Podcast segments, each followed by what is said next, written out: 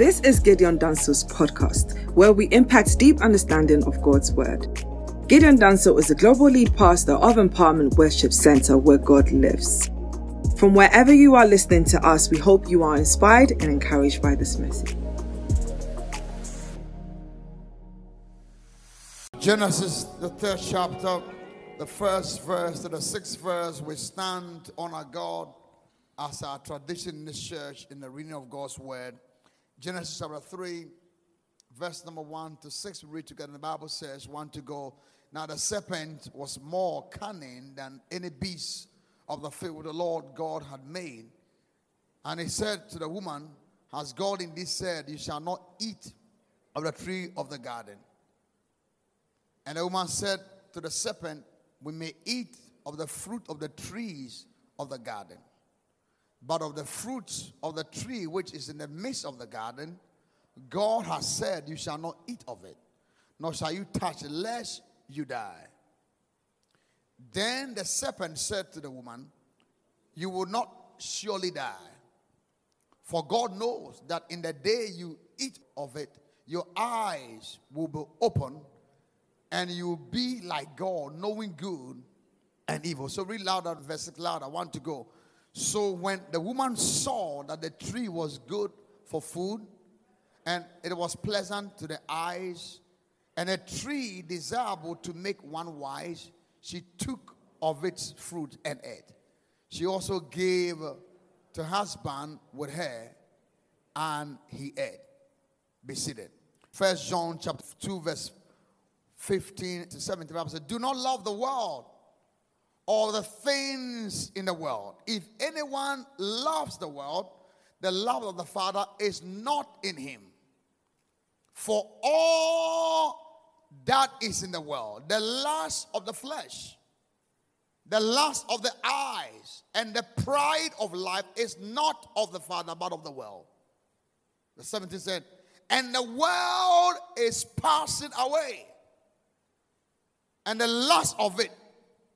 But he who does the will of God abides forever. The world is passing away today. As I was meditating, was coming to church, um, and, I, and I kept on reading this great part of the scripture, and I was singing the song, and I'm like, this word is actually true, not even in the revelation of it, but even literally, the world is really passing away. I mean, you look at some cars that were, and now it's no longer, and they're new cars. And every day something new is really passing. And some stuff are just old. And every day the world is passing away. So if you're holding on to the world, you are passing away like the world. But he who does the will of God abides forever. You're clapping is sick. We continue our teachings on the Lord's Prayer we are we are taking a detour. Okay, so we are we are taking a detour because we spoke of temptation. Lead us not into temptation, and we cannot just talk about temptation and just brush. We need to just take a detour and go a bit a bit deep. I so last week we, we dealt with temptation and want to continue overcoming temptation. We established last week that whereas tests are from God and it is designed for us to to get a crown of life. Temptation, on the other hand, is from the devil and has a goal to make us sin against God, disobey God. So, whereas tests are from God, and, and a test, when you go to tests or trials, is from God and it is designed to give us the crown of life.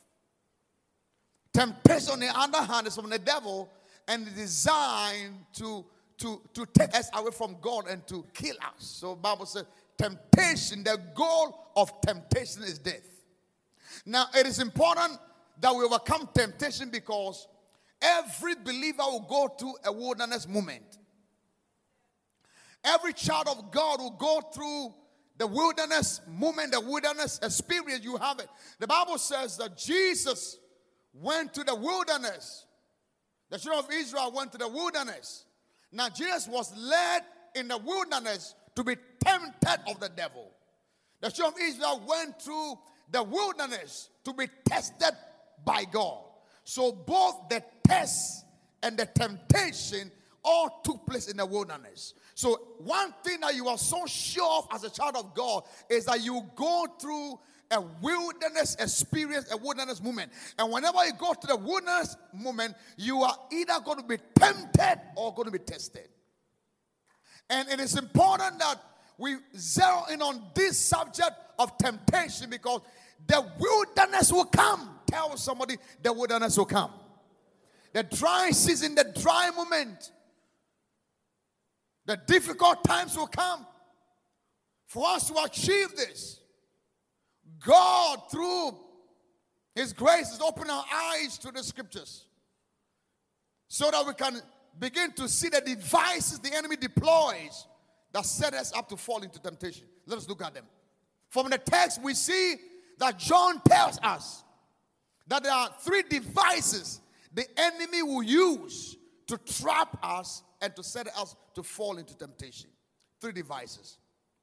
John says in First John 2 and 15, said, Do not love the world. The world, as used here is cosmo. Cosmo. The word cosmo is the genetic form of cosmos. Genetic as used here shows possessions.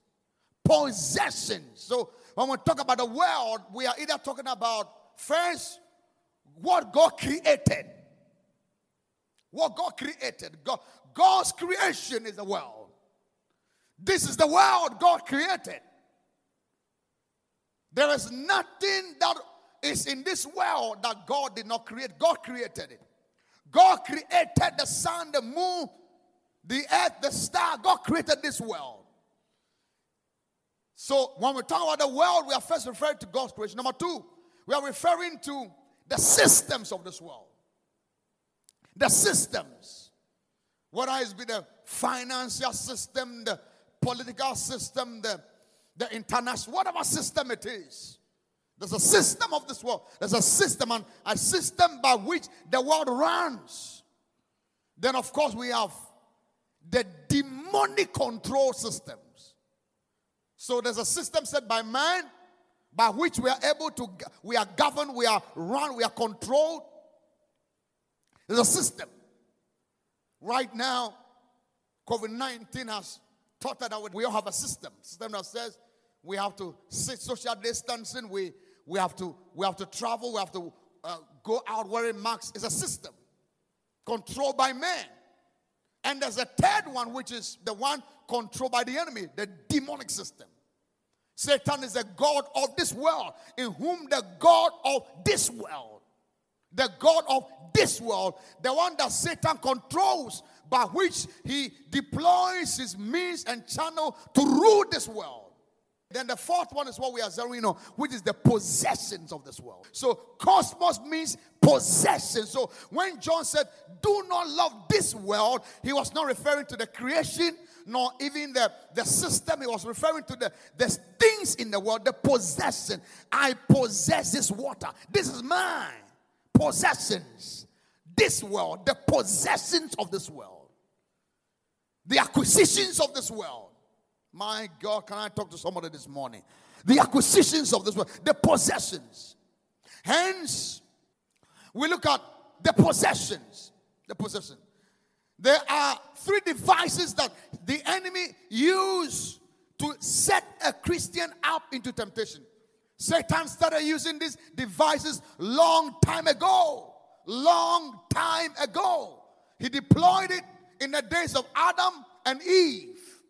And now John comes to reveal what happened to Adam and Eve. Maybe Adam and Eve did not know the existence of the lust of the flesh, the lust of the eyes, and the pride of life. But when you look at what happened to them, you will see that what the enemy deployed, the enemy deployed these three things. And so before we come back to Adam and Eve and deal with what happened to them. Let's zero in on the three divide. Every temptation you go through is centered around these three devices. Every temptation at all, whatever you are dealing with, whatever you are going through, whatever you are faced with, Whatever you are battling, whatever temptation, no matter what, you name it. Whether it's money, whether it's women, whether it's houses, whether it's position, whether it's power, whatever temptation you are dealing with is embedded in these three things that John said the lust of the flesh, the lust of the eyes, and then the pride of life. The pride of life. So we first look at first the lust of the flesh. The word lust, as used here, is desires or craving for the forbidden. The word lust, as used here, is what? Desires or the cravings for the forbidden. The desires. Lust means the craving for what God said, don't eat it. The cravings for what God says, don't touch it the, the, the, the desires. Because what you desire controls your life. You are controlled by what you desire. The Bible said, and to the woman, God said, Your desire shall be your husband, and he shall have rule over you. So God said, The man you desire the man, and because you desire the man, he will rule over you. Because what you desire rules you. You'll be surprised what a small girl can do to a big man. Can I preach your church right now? Can I be real right now? Because what you desire controls your life. I've seen people go places you never imagine they will go because of what they desire. What are you, you know, what why are you even there? Because your desire will lead you to your lurings. When you are when you desire something, it lures you. You'll be shocked the places people go to find drugs. You'll be shocked. Because Bob said, Bob said, Your desire shall be your husband, and because you desire him, he will rule over you. Which is why women, when they get pregnant, say, I will never have a baby, I will never have a baby again, I will not have a baby again, I'm tired, I'm tired. Because God says, in distress, you have the child. And they are crying, I will never have a child now. And after one year, they're having another baby. And I said, What happened? Because they went to what they desire. Because you desire, you have to go back. And even though what you went to, you don't like it because you desire, you go through again. And so, if you don't do what you desire, the distress will be there. The pain will be there. You still come back to what hurt you. It will hurt you. And until you learn how to overcome that desire, the pain will never stop. Your desire controls you. The lust of the flesh, therefore, means the lust is the desire, the craving. The word flesh has two meanings. One, the first is our physical body. The second is a unregenerated nature of man. So we are talking about your physical body. Your physical body. This is your physical body. Then we have the nature, the fallen nature. There's a school of thought by some faith, Christian faith, that if Christ was born without sin, then he could not have come through a woman flesh and blood. So if it came to flesh and blood, and if all men have sinned, then there is a possibility that whatever that happened to the flesh and blood that brought Christ into the world affected him without hence the deifying of that person who brought Christ so that the nature of man that supposedly came to the channel through which Christ came does not affect Christ. So that person needs to be deified so that Christ is clean. But they forget the aspect of Christ coming, coming to the Holy Spirit. And if the Holy Spirit, then there, there's no issue of man. And understand, understand it because you need to you need to make an argument that makes sense. Now, by the nature of man, we all were born with a proclivity to sin. Now I'm even I'm studying trying to look at the doctrine of even when we baptize. Because really, if I give birth to a child The child is not a sinner. He has a proclivity to sin, but he hasn't sinned. He has a nature to sin, but he's not a sinner. He becomes a sinner when he gives into sin. I'm not a sinner because I'm born, especially if you came to the seed of the righteous. I am a righteous person. My seed are righteous. They can walk away from the faith, but they are born in the faith. Noah's children were saved on the accounts of Noah. And on my account, my kids who don't understand the concept of sin are not sinners. On my accounts. Your clapping is going on my accounts. So, but you were born with a nature. What makes you flesh is first your physical body, then the proclivity of your nature. There is, there is a certain nature by the fall of man that makes us weak to sin. That is the flesh. Even though Christ, even though through Christ we die to sin, still we have the flesh. This flesh has natural desires, such as hunger and thirst. Hunger and thirst are not bad. Because everybody in this life is hungry for something. And until you are hungry, you are not living. It is your hunger that keeps you alive. Come on, talk to me right now. Everybody must be hungry for something. The devil is a liar. You cannot live in this life and not be hungry. You got to be hungry for something. The question is, what are you hungry for? It is not about being hungry, it's about what you are hungry for. Jesus Christ was hungry. He cried on the cross and said, I thirst. He was hungry that he was led to the tree, the fig tree, and thought there was fruit and there was no fruit.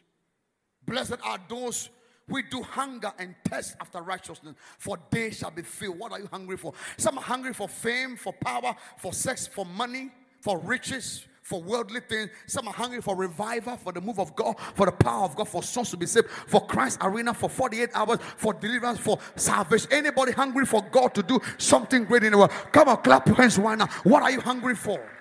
Some are hungry for social media approval. Some are hungry for likes. Some are hungry for comment. Some are hungry for acceptance. But there's nothing wrong to be hungry. But the question, what are you hungry for? What are you hungry for? What you are hungry for determines your drive. What moves you?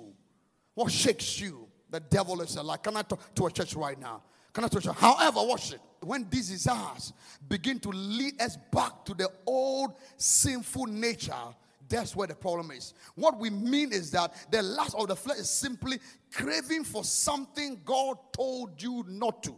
When it gives you a good feeling, but it does not please God. There is nothing wrong with being hungry, but gluttony is a sin. You can eat, but overeating is a problem. Can I preach your church right now? Anybody in the house right now? There's nothing wrong with eating. Anybody ate this morning? You're going to eat this afternoon. There's nothing wrong with that. But to the point where you can't stop eating, we need to pray for you. Anybody in the house right now? I woke up 3 a.m. in my house. 3 a.m. Woke up, I couldn't sleep, I wanted to pray. And when I got down in the kitchen, was a gentleman in the house with jollof heated and up the mountain with chicken. Easy. There's, there's a kind of food that you can eat, and I know that maybe you are hungry, you just went to the kitchen to take out the bite. But this one was a different kind of food I saw. It was not just taking a bite. The guy has eaten long mountain huge jollof. Then there was three chicken on the side. Then there was Alvaro drink. And I'm like, what are you doing at 3 a.m.? Anybody in the house right now?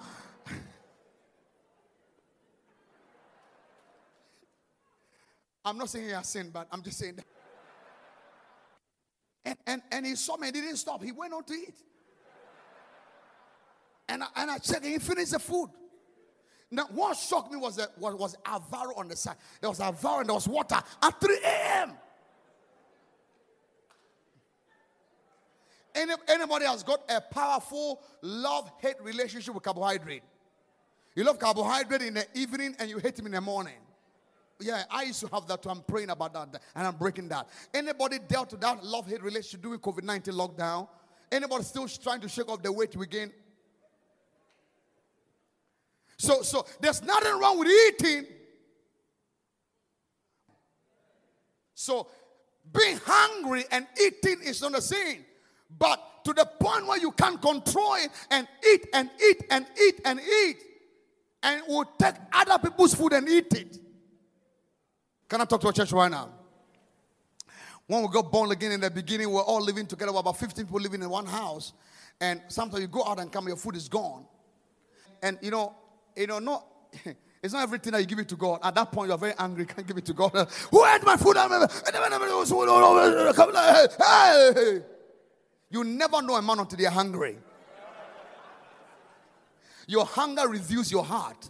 I took you through this wilderness 40 years to know what is in your heart. You never know who you are until you're hungry. The day you're hungry for, you, see, you never know until you're hungry to be married. When ladies are hungry to be married, man, don't pray that prayer, brother. It won't work. You have to wait until their heart is broken, then they will come back to you. Because this guy they're hungry for with a six pack stomach, man. Don't pray, Pastor. Don't pray. Look at me. Don't pray about relationship. Just cancel them. Just fold your arms when they come. Say, It is well. It is well. And sister, and don't cancel the brother about that girl. You'll be a third person. Solomon says something. Say, so there are three things I have seen. The fourth baffles me. The forms want to make me go mad. The writer said, the first one is that the way the ship is the sea, the way of the bird is the skies. The way of the snake is the rock. The fourth one says, the way of a man is his virgin. In other words, uh, when it comes to a man and his virgin, just leave it alone because before you open your eyes, you are the third person. Don't pray about the relationship, just cancel them. And I've learned that long time ago, so I don't pray, I cancel. You're clapping the second house right now. I'm telling you, learned that long time ago. That don't, don't talk about it. Don't talk about it. Don't, don't, don't do that. Just pray. Just cancel and just be nice. Just keep on teaching. Teach the way of a man and his virgin. Samson said, Bring her to me, for she pleases me well. You have no idea. Mom, don't go there. Samson's mother says, There's no woman in Israel. You're clapping the skin house right now. Hey, mercy, Lord. Mercy. Mercy. Come on, say mercy, mercy, mercy. I know I'm preaching to angels, so nobody does. Everybody's fine. Anybody find a house? Nobody tempted in a house. So, so there's nothing wrong with eating. There's nothing wrong with drinking water and drinking a drink. But getting drunk with alcohol is a problem. There's nothing wrong with couples coming together to have sex, either for babies or for pleasure. But when it's done outside of environment of marriage, it becomes a problem. Anyone who demands a pleasure which may be to the ruin of someone else is under the spirit of the lust of the flesh. Anyone who has no respect for personalities of others in the gratification of their personal desires is walking under the spirit of the lust of the flesh. Anyone who lives in lust rewards others live in need. Lust of the flesh. Anyone who is made comfort their God. When comfort become your God, when luxury become your God. When you do anything to get it because it gives you comfort, lust of the flesh, ambition in any part of your life that makes you a servant to your physical desire. It's of the. And there's a difference between ambition and calling. Don't confuse calling and ambition. You see, God gives you passion, energies, fire, drive that drive can be hijacked by the enemy to create an ambition by some of the calling. Moses had an ambition for justice. Moses had a passion for justice, and the devil hijacked it. And, he, and when he became ambitious, he committed murder. When there's some, that same passion was encountered, when he encountered God at the burning bush, God used that same passion to go and set him up to go and deliver the children of Israel. He was going to deliver them anyway, but the enemy used ambition. Sometimes our ambition becomes a trap that set us up to destruction. Don't confuse ambition and calling. What you do may be your ambition, but there's something you are called to do, uh, which is a calling. Your ambition gives you a job, your calling is an answer from heaven. I pray for you today that you don't confuse ambition and calling. You're clapping in the second house right now. I have a calling. I have a calling. Watch this. The enemy through temptation makes us crave for something we might not need. That God hasn't told us, a lot of God hasn't told us to go for because we want to feel good and get fulfilled. Paul urged the Galatian church, Galatians 5 and 24 says, Those who are Christ have crucified the flesh and its passions and desire. Tell somebody the flesh has got passions and desires tell another person your greatest enemy is not the devil, your greatest enemy is not sin, your greatest enemy is your flesh. Now look at your flesh and tell the flesh, the flesh be crucified. Anybody in the house right now, your greatest enemy is the flesh, and today may God bring us to the place where we crucify our flesh. Let him that want to follow me deny himself uh, and carry his cross uh, and follow me. Uh, there's a breaking, a crucifying, there is a death to the flesh. When we die in the flesh, the flesh prophesied nothing. Crucified the flesh. Not only that, you cannot crucify your flesh when the passions and the desires are not. So there are some people who say their flesh are crucified, but the passions and the desires of flesh is still there. Can I talk to a church right now? You, the, your, your flesh, when your flesh is crucified, it dies with the passions and it dies with the desires. Paul added it, the passions. How many of you have got passion? You got energies, you got drives. You are there and things are moving things.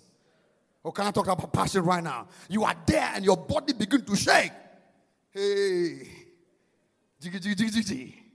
Hey. You're all looking at me with empowerment look. I know you're all righteous people, but you know that your passions are there. There's a passion, there's a drive, there's a desire, there's an energy, there's a move, there's a feeling.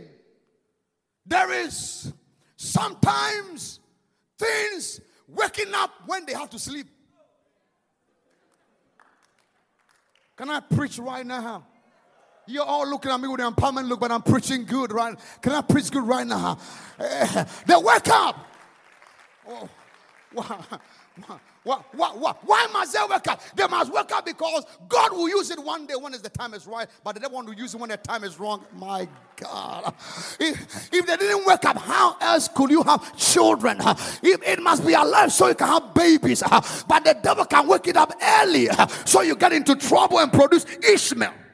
It's either Ishmael Eli or you wait for your Isaac. My prayer for you is that we are waiting enough for Isaac time and we are not producing Ishmaels.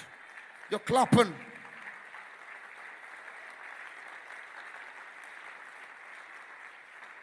The question is, the question is, every sex you have, you ask yourself, am I willing to produce Ishmael? Or I'm waiting for my Isaac? Yeah. Yeah is what is what he produces. Ishmael's or Isaac. May God help us all. You're clapping the second house right now. So, the last of the flesh. The last of the flesh to do with what we use to satisfy your fleshly desire. Now, let's look at this scripture. Numbers chapter 11, from verse 4. Look at it. Now, when the mixed multitude who were among them yielded to intense craving. Not just craving, but intense. When you can't shut your desires down, it becomes intense. Intense. A passion. The, the intensity of the craving was hard. It was an, like an addiction. It, it, was, it was like um, something controlling them. Now, the mixed multitude who were among them yielded to intense craving. That's why you have to be very careful the people you keep around you. See, it didn't start with the Israelite, it started with a mixed multitude. You are not always strong. Be careful you keep in your company. The people you keep in your company can weigh you down. I've seen people trying to pull people out of the hole and they get dragged into the hole. The craving did not start with the Jews, it started with what? The mixed multitude. And there are many of you, you are a Christian, but all your friends are mixed multitudes. Now, don't, don't ask me whether you should go and disconnect or not. You know your weight. You have every right to cut something off if it doesn't help. And so every friend you can keep running. David was strong until he met Bathsheba. The weakness in David has always been there because the thing was coming from Abraham. That proclivity for that type of woman, Abraham fought it. Isaac, Jacob, they all went to the fair thing. Judah, Tamar. Are you following the teaching? And David, Solomon escalated it. But so long, but so long as David had his mighty men around him and David was at war and was fighting, the thing never got exposed. But the day David was left vulnerable and his mighty men left him and was at the wrong place, the thing got provoked and activated. You are not always strong. Be careful the company you keep, they can mislead you. Be careful.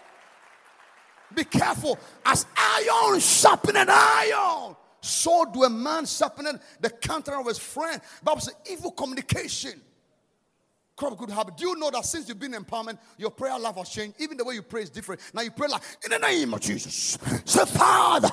Why? Because you've been around a pastor who is screaming like that. Son, when you hang around people who speak a certain way, you begin to pick that flow. My prayer for you is that you keep companies that revive you, stir you, encourage you, bring revival and the move of God. Can I get a clap in the house right now? Your company you keep. Now the mixed multitude who among them yielded to the intense craving. So the children of Israel also wept again and said, Who will give us meat to eat? Next verse said, We remember the fish which, which we ate freely in Egypt. That the enemy makes you think that he has free lunch, but there's no free lunch. Then makes you think it's free, but you pay for it. Because the devil doesn't play. He came to steal, to kill, and to destroy. There's no free. Tell somebody the fish is not free. Say that car you they give is not free. That scholarship is not free. That gift is not free. That five in is not free. We remember the fish which we ate freely in Egypt. Freely in Egypt. Freely in Egypt. The cucumbers, the melons, the leeks, the onions, the garlic. But now our whole bean is dried up. There is nothing at all except manna before our eyes. You know why? They despise the manna. They despise. You see, it was Balaam. Manna was like um, like couscous. It was white, small, small thing like that that rained down, and they ate it. Come on, talk to me right now. And they said, No, this food has no taste. We need taste. We need to spice it up. We need some Indian cuisine we need to go Thai food. We need to add Chinese. We need some spice. We need to smell this thing has got no smell. We need some garlic. We need that after we have eaten, we can smell some garlic. They say the manna is so light. Sometimes, if you're not careful, Christianity will look boring to you. If you really don't know God and find fulfillment in the things of God, the enemy may make you think, especially when you have money. Oh my God. When you have money and fly first class, if you are not careful, the air hostess can make you feel like you are you don't know what's up. Because they are coming to you, especially when you're flying like Singapore or Emirates or Qatar or you know, you know, those kind of bougie, you know, you know, even British Airways, you know, they will lay your bed and work out. Mr. Gideon, do you care for any wine or champagne? I need water. I need water. Please give me water. Please give me water. Is that all? I said, Yes, water, water. Miss Gideon, do you mind me give you some wine for your water, water? By the time they come back to you about five times, you are saying, Hey, na adi, my main track. Can I preach? You see, if you don't know God, the enemy can make you feel that Christianity is not what's up. Christianity is boring. Christianity has got energy. They say what we are eating is just manna. It's nothing. It's got no taste. There's no smell. There's no spice. We are not feeling it. Man must smell something. A real man, when you open your mouth, they must smell that you've been somewhere. I don't, I don't want to make some jokes because can I be the church right now? He said, but now our whole being is dried up. Christianity can look dry. The enemy is telling it's not dry. Christianity is a real life. It is a real life. You have no idea the amount of lies you have to keep to keep up three wives. It's a lot, brother. Thank God for one. You thank God for one man, one wife. You bless God for that because it is a lot. He said, Our eyes, our life being dry because we have nothing except this man. Something the enemy can make you feel you have nothing except coming to church, except going to house, worship, go home, up, go home. Go. When I like when I travel, it is my hotel to preaching to my hotel. But there are things in the town. One time I went to go and preach in Las Vegas. Can you imagine? There's a nice church, very powerful church in Vegas. Very, very nice church in Vegas. I mean, I'm telling Vegas. What happens in Vegas stays in Vegas. Powerful place in Vegas. I want to preach. And they put me at the tram in Vegas. And next to it was all the hotel lineup. Every hotel has a casino. In every casino, there's a cha-cha place. a place for game to go and finish yourself. All kinds of stuff. And the, at that time, I think I was preaching for a big church, and there was a boxing match that time. I even remember that they brought, I don't want to mention his name because I don't want. They brought the mother, the guy had had a case, so the mother came for prayer to pray for the guy. I don't want to mention his name, and he's a boxer. And the whole place was on fire. You know, and People are driving the cars, open the top and everything, and the town was on fire. And me, I finish, I preach, go to my hotel and come down. Like anybody in the house, look at me. To tell you the truth, the enemy can make you feel Christianity is boring. I don't if anybody has ever been there before. And the problem is that when you don't have money, you think you're okay. When you get money, you know it's you get money. When you get money, you know you know some things. And that's what they were dealing with. We have we need we need we need some garlic. How many how many know garlic smells? We need garlic. We need melons. We need mixture of continental. We need intercontinental dish. And what the Bible says. Look at what the Bible says. Jump to verses, jump to verse 34. So he called the name of that place Kibroth Hattaavah because there they buried the people who yielded to the craving. Anytime you yield to your craving, you die. Any craving you yield to in the flesh will lead to your death. Every lust of the flesh will kill you. The flesh will kill. Every desire the enemy brings your way is meant to kill you. Tell somebody, be careful about your fleshly desires. Come on, tell someone. Come on, tell someone. Tell someone. Say, be careful about what you desire. Be very careful about what you desire. It will kill you. The lust of the flesh. Number two, the second device the enemy uses is the lust of the eyes. The lust of the eye. This is what we call the Achan syndrome.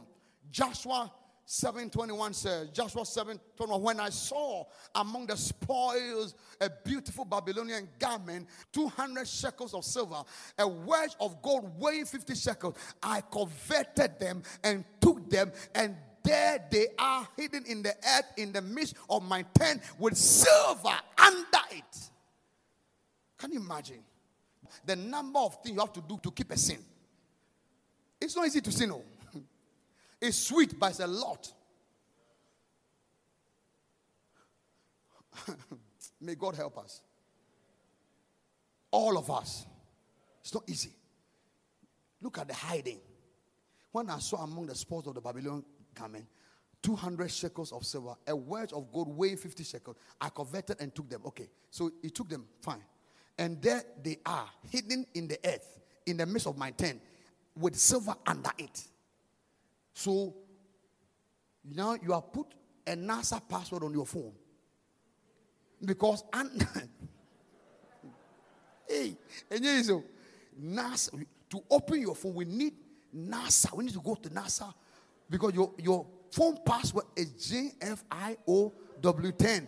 Kill dollar sign plus 100% sign, mix a backward equal to divide. Anybody, can I get a preaching in the house right now? Can I get a preaching in the house right now? Under it, the Achan syndrome, the lust of the eyes. It is a de- what is the lust of the eyes? The desire to pursue whatever the eye sees. There's a desire to pursue what your eye sees, and the eye can see things. Hey, there are things to be seen, though. There are things you can look at. Pursuing everything your eye sees.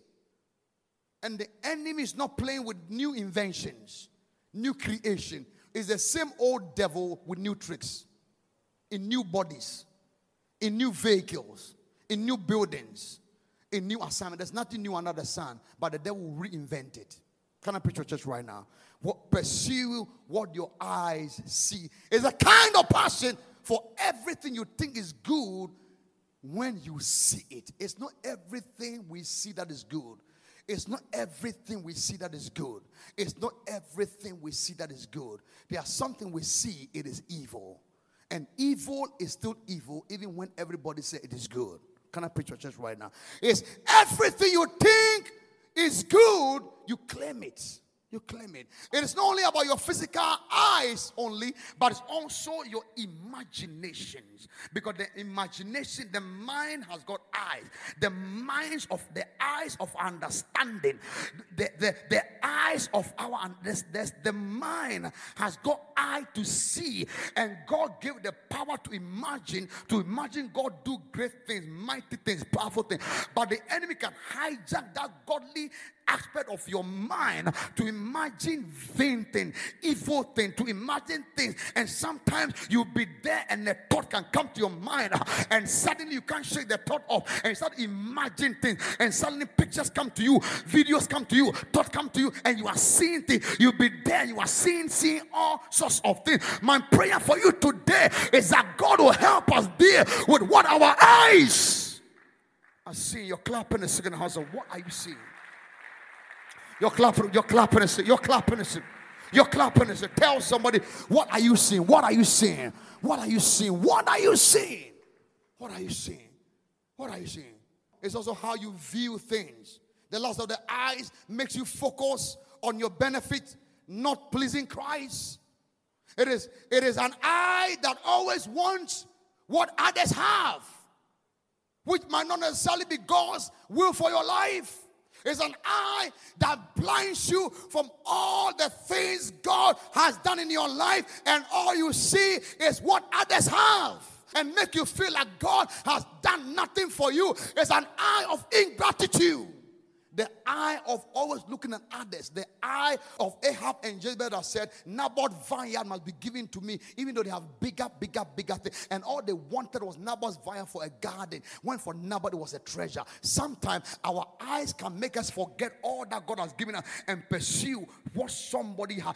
David left all the wives that God gave him, including the whole land of Israel, and pursued Bathsheba, a man's wife. And when the story was brought to David, it was said, A man had plenty sheep, uh, and there was a neighbor who had one sheep, and one who had plenty sheep got a visitor and went and took from the man who had one sheep and killed and gave it to the visitor to eat. Uh, what shall be done to the man who was done? David said, Let the man die uh, and let him pay four.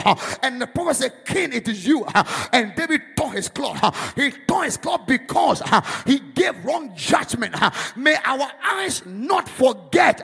May our eyes not be blinded from the many, many, many, many things God has done in our life. Uh, and may our eyes not be open uh, to the one thing that somebody possesses. Uh, that our eyes through covetousness is looking at it.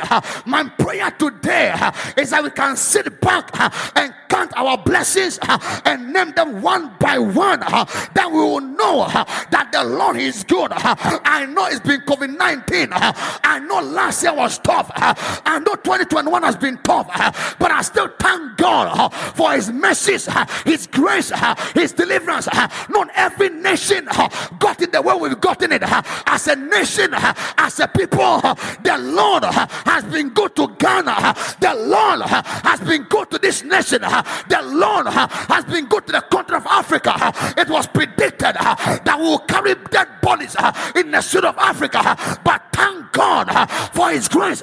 Anybody gracious, anybody blessing God, anybody counting your blessing, uh, will slap on a sound. We count our blessings. We name them one by one. Come on. Come on, somebody. Count your blessings. Sit down and name them. That was a trap of Adam and Eve. We'll get back to that. Watch this. Finally, it has to do with seeing and interpreting things based on your understanding only.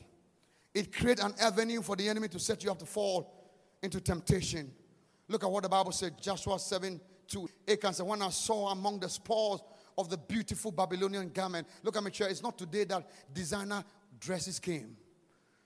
Achan said, I saw a designer handmade snake skin, goat skin, sheep skin, lep, le, leopard skin, Hermes. This one is Bottega Veneta.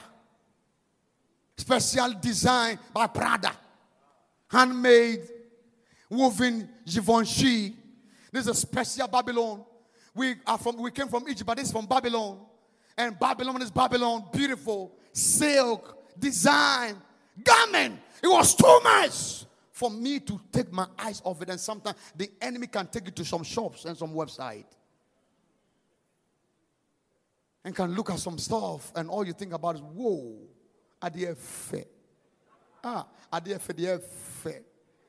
Hey, anybody have seen nice things before? I'm not saying don't get nice things, but get it the right way. The ayah said, Babylonian silk, 200 shekels of silver, a wedge of gold weighing 50 shekels. I coveted it. See, the lust of the eyes will lead you to covetousness covetousness. People are coveting other people's stuff. People don't even look at me. I'm thankful for what God has done in EWC. Look at me. Are you serious? Are, are, you, are you comparing? I'm not.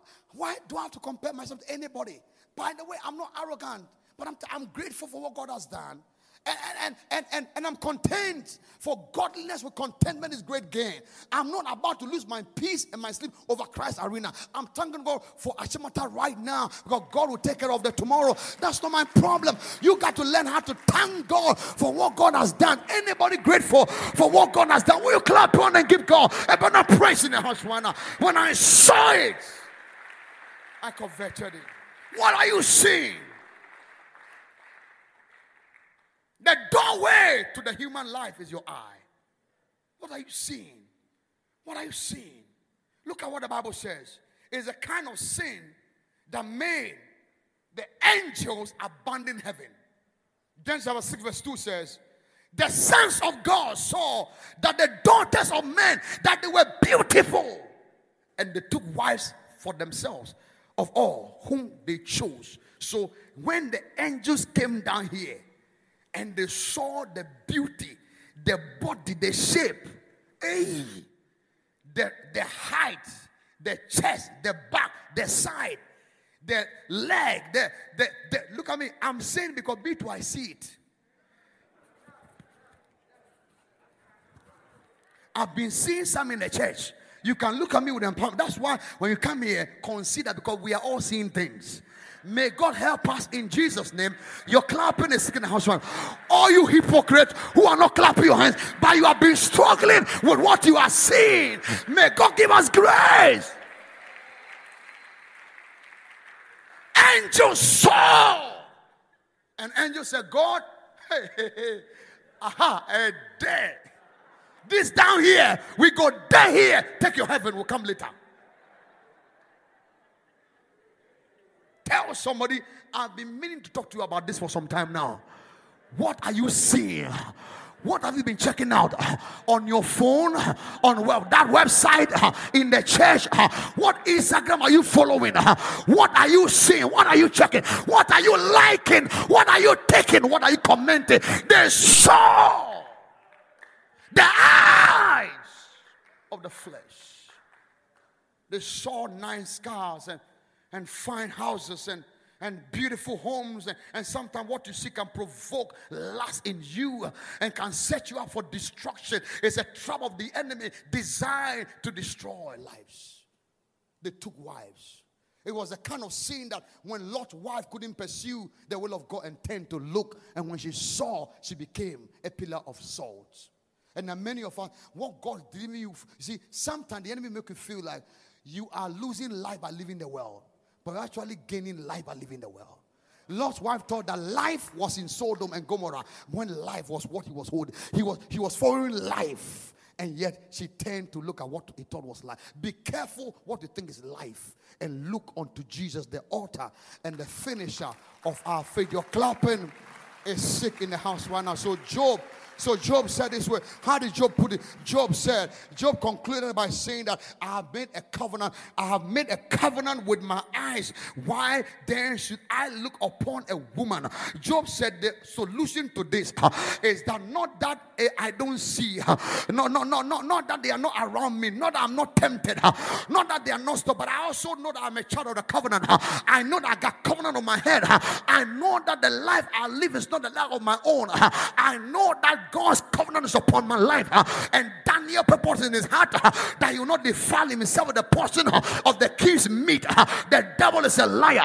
Moses decided to suffer affliction with the people of God and forsook the presence of Pharaoh, which was for a moment where the generation of people that says we are children of covenant. We don't play, we don't joke. And she said, I have made a covenant with my eyes that I will not look upon a woman. Jesus said, It has been told you that when you have sex with a woman, you committed adultery. But I tell you, when you look lastly upon a woman, you have committed it. So what you do is not to look, is to find a way to activate covenant by saying, I'm a child of the covenant and I'll not look lastly. My prayer for you is that because of the covenant of God upon your life, you walk under that inspiration and that great clapping is sick in the house right now. Look, look, look, look. What are you seeing? What I just said, you have an evil eye. There's an evil eye. There's an evil sin. The Bible says Jesus, the devil took Jesus up to the mountaintop, to the high, and showed him the well. And something the enemy can make you see the well. The enemy can make you see the riches, the pleasures, the stuff of this world. But God says, don't look. Remember, Luke said something. I say, if you look once, you are okay. If you look twice, there's a problem. The third time, you are gone. First look is okay. Don't go back and look again. Second look is a suspect. Third look is done. Can I get a clap in the house right now? I'm in the covenant. And finally, finally, the pride of life. The word pride as used here is Alazonia, the ancient moralist. Alazon was the man who laid claims to possession and achievement, which it did not belong to him in order to exalt himself. Is one who is a braggart, one that brags. The pride of life here is connected to one that brags. It is a feeling of superior to others based on looks material possession, education, societal standing, even sometimes spiritual status. Pride of life. When you want to be in charge of your life, that you don't feel you need God. It's a kind of pride that makes you feel superior. You brag, you talk, talk, talk, talk, talk, talk. Every day is a kind of pride that makes you want to use what you have to spite others, to make other people feel less. Whether it is your status in life, your beauty, your looks, your education, your background, even your spiritual place. Because sometimes some people can use spirituality to boast. I pray 10 hours a day. You can pray by the grace of God. You are who you are by the grace of God. The pride of life, being a braggart, one that always want to just make other people feel you are the best. It's a kind of feeling that makes you feel like you don't even need God. You are some type of a God yourself. It's a kind of feeling that says, because of your standard in life, you are superior. It's also seen in its plain in what you are for people to to celebrate you. People, there are people who celebrate, they, they'll always display what they have for people to celebrate them. They'll always put it out there. Has just displayed what he had. King Rehoboam displayed what he had. Nebuchadnezzar did the same thing, and God ended their reign. Anytime you are in for the show, for the display, to show who you are and what you have for celebration, not to God's glory, God will finish you because His glory He will share with no man. You're clapping in the house right now. You are who you are by the grace of God. By the, you clap, by the grace of God. Can I get a clapping? By the grace of God. By the grace of God. Watch this. Watch it. These things become an avenue for the enemy to use to set up to crave for positions, for certain levels of relevance in life, position, titles. Do you know who I am? Do you know who I am? I'm so I'm that. They didn't mention, they didn't, they didn't, they didn't give my titles. They didn't, they, they, they omitted, they didn't give me a seat. Hey. Now, yes, you know who cry, no cry. Why is he? You Jesus, you call Jesus Jesus. You didn't, you don't add Mister to his name. Jesus, Jesus. You don't say honorable Jesus. They didn't call you honorable, so you're angry. Mister, no. Take it easy. You are what you are by the grace of God. By the grace of God. Anybody who is a part of God's grace in the house right now? By God's grace. Your clap is by, by God's grace. By God's grace. By God's grace.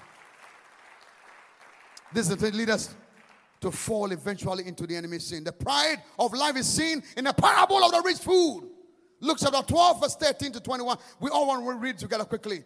Luke chapter 12, verse 13 to 21. I want to go. Then one of the from the crowd said to him, Teacher, tell my brother to divide the inheritance with me. Continue. But he said, louder, Man who made me a judge on arbiter over you, he said to them, Take heed, beware of what? Covetousness. For one's life does not consist in the abundance of the things he possesses. Be careful. Your wealth is not in your houses, your bags, your shoe, your possession, and your cars. You are worth more than those things.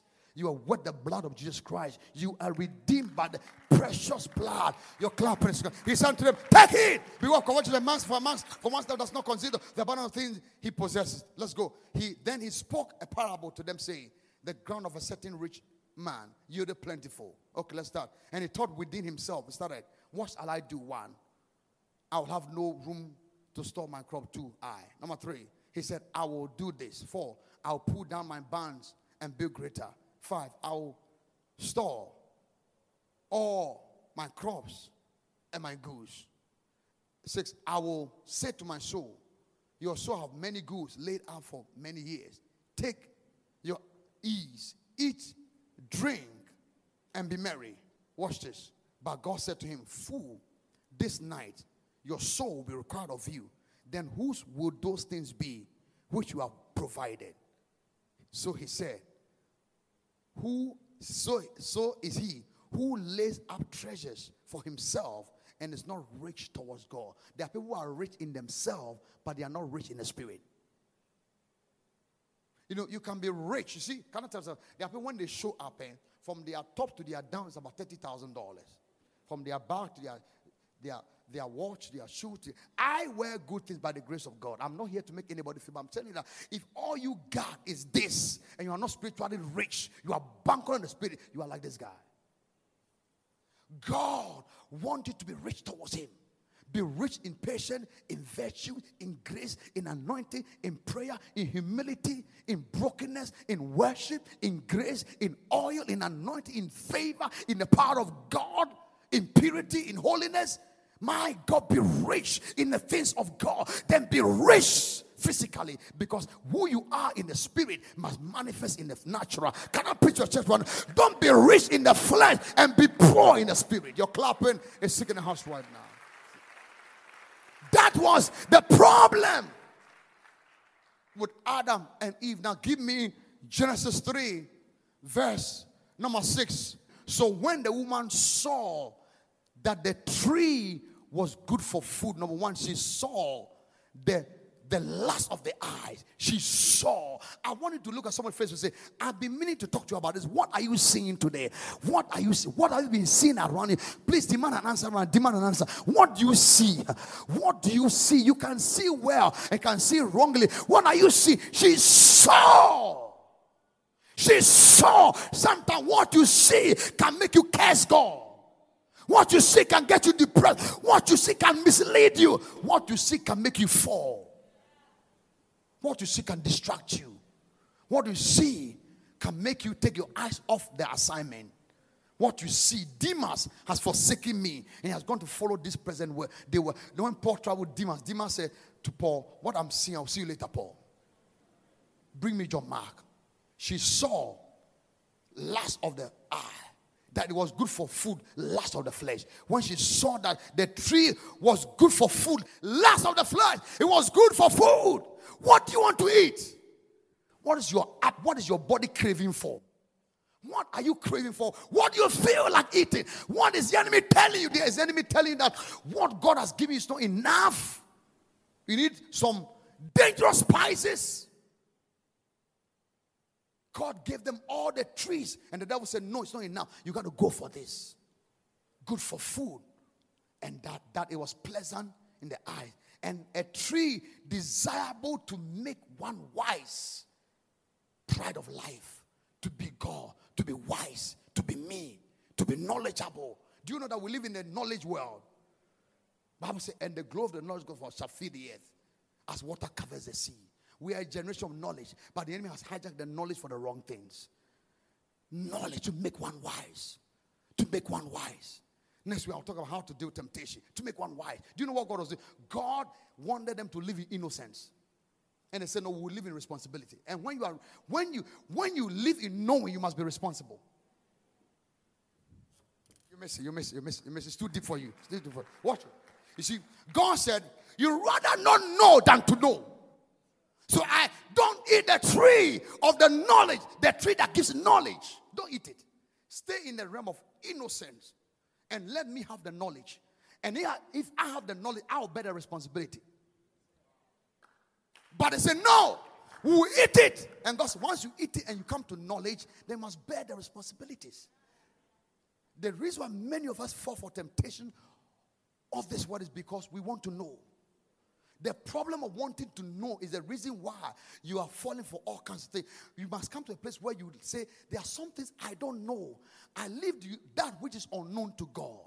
For God knows a secret. He knows tomorrow. I don't know when I'll marry, how I'll marry, who God will use, how God will use it, when God will use it, how God is going to do it. But I leave the unknown for God.